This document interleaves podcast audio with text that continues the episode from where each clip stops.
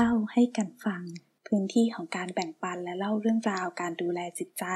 โดยศูนย์สุขภาวะทางจิต คณะจิตวิทยาจุฬาลงกรณ์มหาวิทยาลัย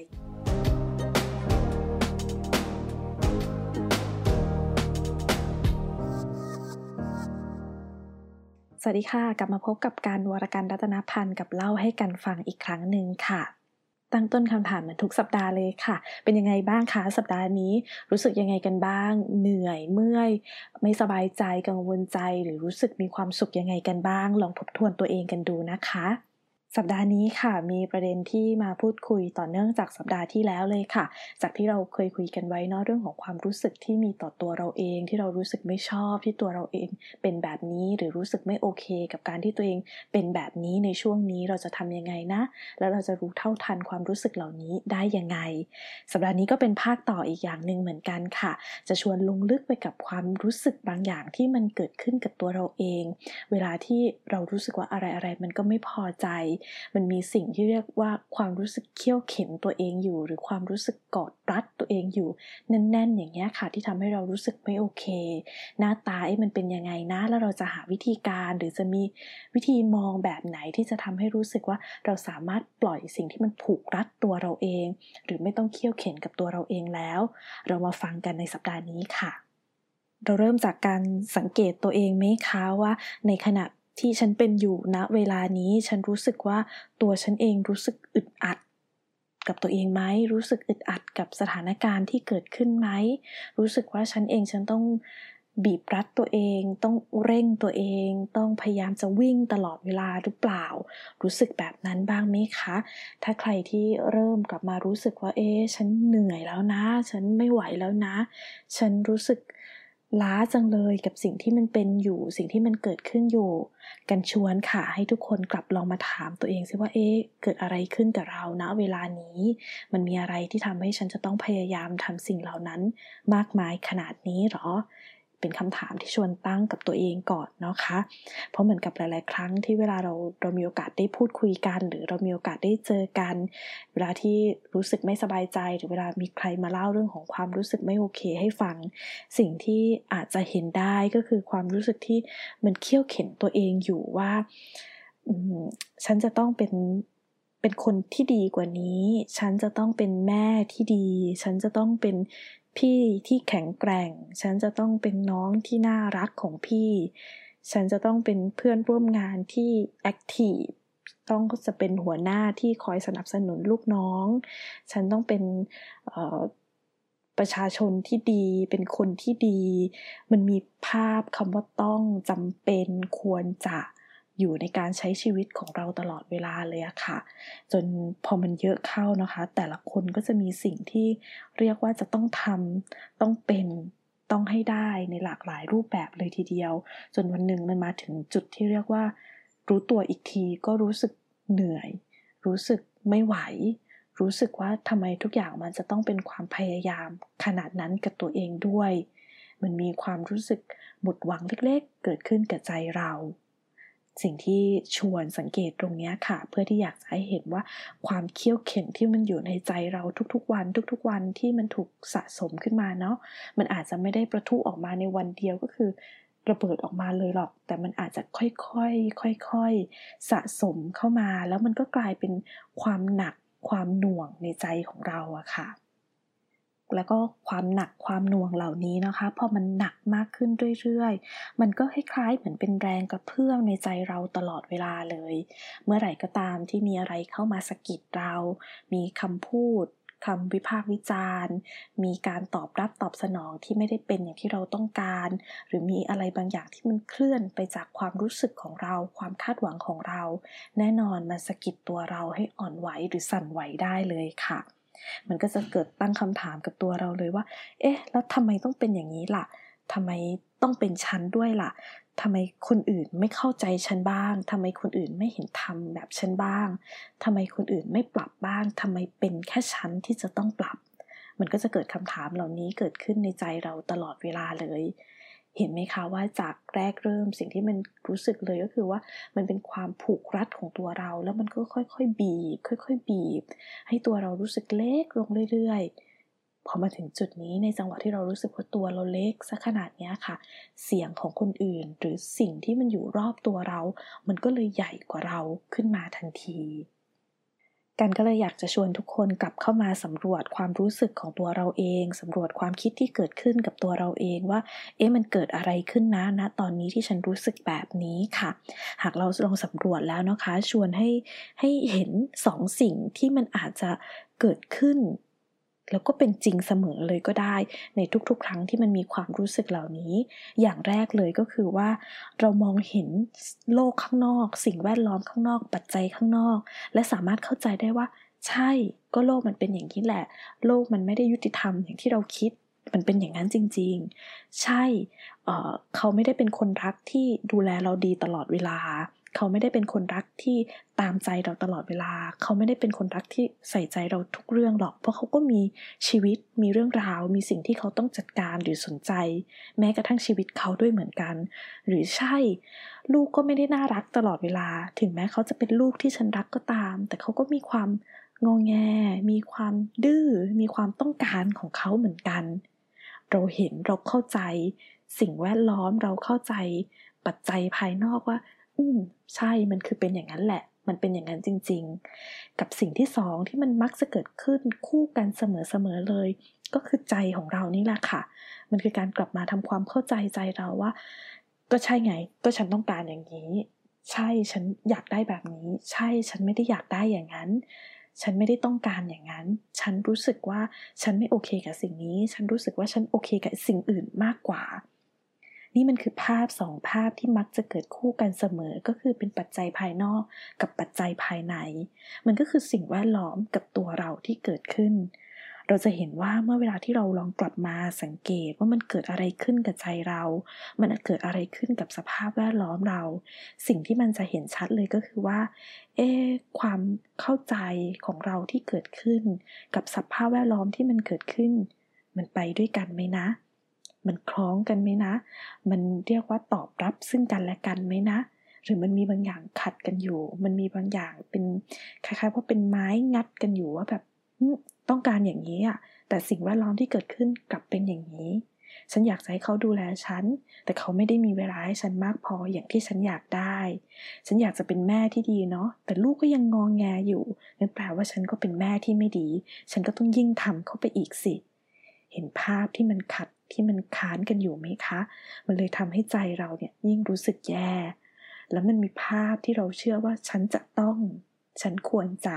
ฉันจำเป็นต้อง มันก็เลยยิ่งเพิ่มความหนักความบีบรัดให้กับตัวเรามากขึ้น ที่ชวนทุกคนกลับมาสำรวจอารมณ์ความรู้สึก แล้วก็ให้เห็นทั้งปัจจัยจากตัวเรา แล้วก็ปัจจัยภายนอก ว่าเกิดอะไรขึ้น รวมให้เห็นการที่มันมันมันไม่สอดคล้องเนาะมันไม่เป็นไปด้วยกันกับสิ่งที่มันเกิดขึ้นกับใจเรากับสภาพแวดล้อม ส่งผลต่อตัวเรา แล้วก็มันก็ไปสะกิดความเชื่ออะไรบางอย่างในตัวเรา ที่ชวนให้ดูถึงตรงนี้ค่ะ เพราะอยากจะให้ทุกคนได้มีโอกาสกลับมาทำความเข้าใจตัวเองก่อนว่ามันเกิดอะไรขึ้นกับฉันสเต็ปที่ชวนให้ดูตรงนี้เพื่อที่จะนำไปสู่สิ่งที่เราเรียกว่าการยอมรับอะไรบางอย่าง ถ้าภาพที่เรามักจะคุ้นชิน หรือมักจะเป็นภาพโดยทั่วไปที่เรานึกถึงก็คือว่าเรามักจะเปรียบการยอมรับเหมือนเป็นการยอมจำนน แต่จริงๆเราไม่ใช่เลยนะคะ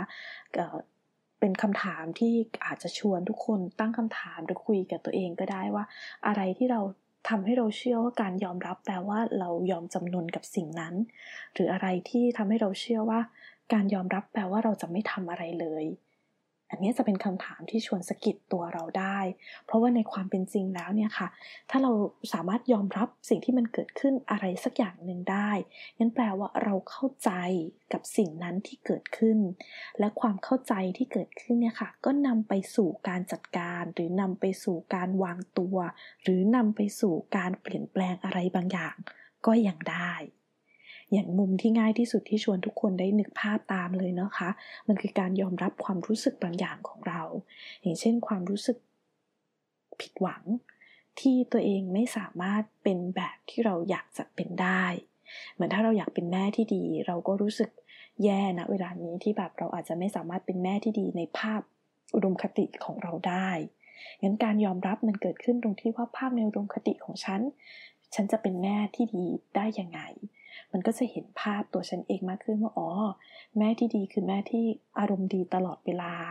แม่ที่ไม่โมโหลูก เป็นแม่ที่พร้อมที่เข้าใจ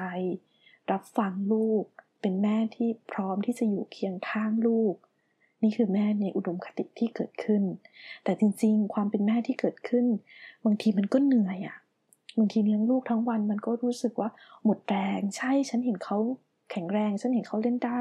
มีความสุขเนาะเป็นคนเป็นแม่มีความสุขแน่ๆ แต่บางทีมันก็รู้สึกว่าโอ้โหอะไรเนี่ยเยอะแยะไปหมดเลย ทั้งเลี้ยงลูกทั้งงานบ้านไหนอยู่ๆลูกก็จะงองแงขึ้นมาโดยที่เราก็ไม่รู้ว่ามันเกิดอะไรขึ้นกับเขา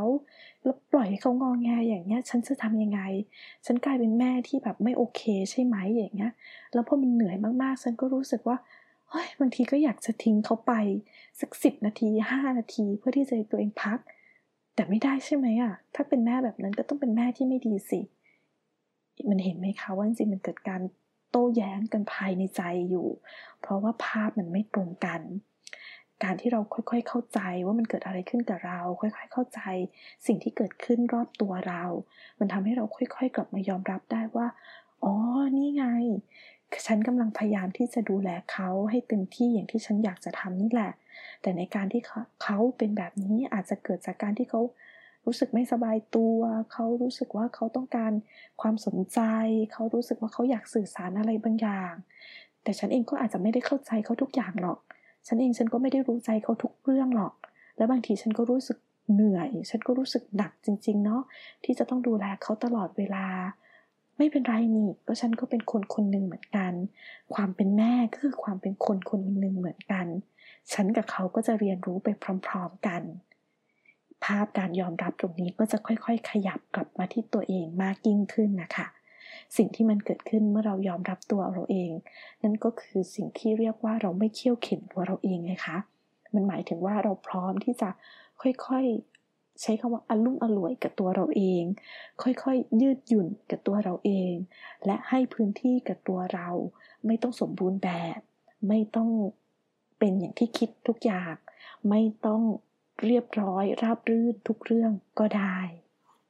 พอฟังมาถึงตรงนี้อาจจะชวนทุกคนโน้ตเล็กๆ ไว้ในใจได้เลยนะคะ ว่าจริงๆ การยอมรับไม่ใช่การปฏิเสธ และก็ไม่ใช่การต่อต้าน การยอมรับไม่ใช่การจำนนด้วยเช่นกันเห็นการยอมรับคืออะไร การยอมรับในที่นี้คือการเข้าใจสิ่งที่เกิดขึ้นทั้งตัวเรา แล้วก็สิ่งภายสิ่งแวดล้อมภายนอกที่เกิดขึ้น เมื่อเข้าใจทั้งตัวเราเข้าใจทั้งสิ่งแวดล้อมภายนอก เราก็จะเข้าใจสถานการณ์ที่เกิดขึ้นกับตัวเราเองชัดเจนมากขึ้น การยอมรับนำไปสู่อะไร การยอมรับนำไปสู่ความยืดหยุ่นให้กับตัวเราเอง การไม่บีบรัด การไม่เคี่ยวเข็น การไม่ต้องเร่งรัดเร่งรีบกับตัวเราเอง ถ้าย้อนกลับไปตอนต้นที่เราคุยกันว่า ถ้าเมื่อไหร่ก็ตามที่เราเริ่มรู้สึกว่าเหนื่อยแล้ว หนักแล้ว คนอื่นไม่เห็นทำเหมือนฉันเลย คนอื่นไม่นึกถึงฉันเลย คนอื่นไม่คิดเหมือนฉันเลย ฉันจะต้องเป็นแบบนั้นสิ ฉันจะต้องเป็นแบบนี้สิ ฉันควรจะดีกว่านี้สิ สิ่งที่มันคิดอยู่ตรงนั้นนะคะ มันคือการที่เรากำลังต่อต้าน ปฏิเสธ หรือแม้กระทั่งรู้สึกหมดหวังจำนนกับอะไรสักอย่างหนึ่ง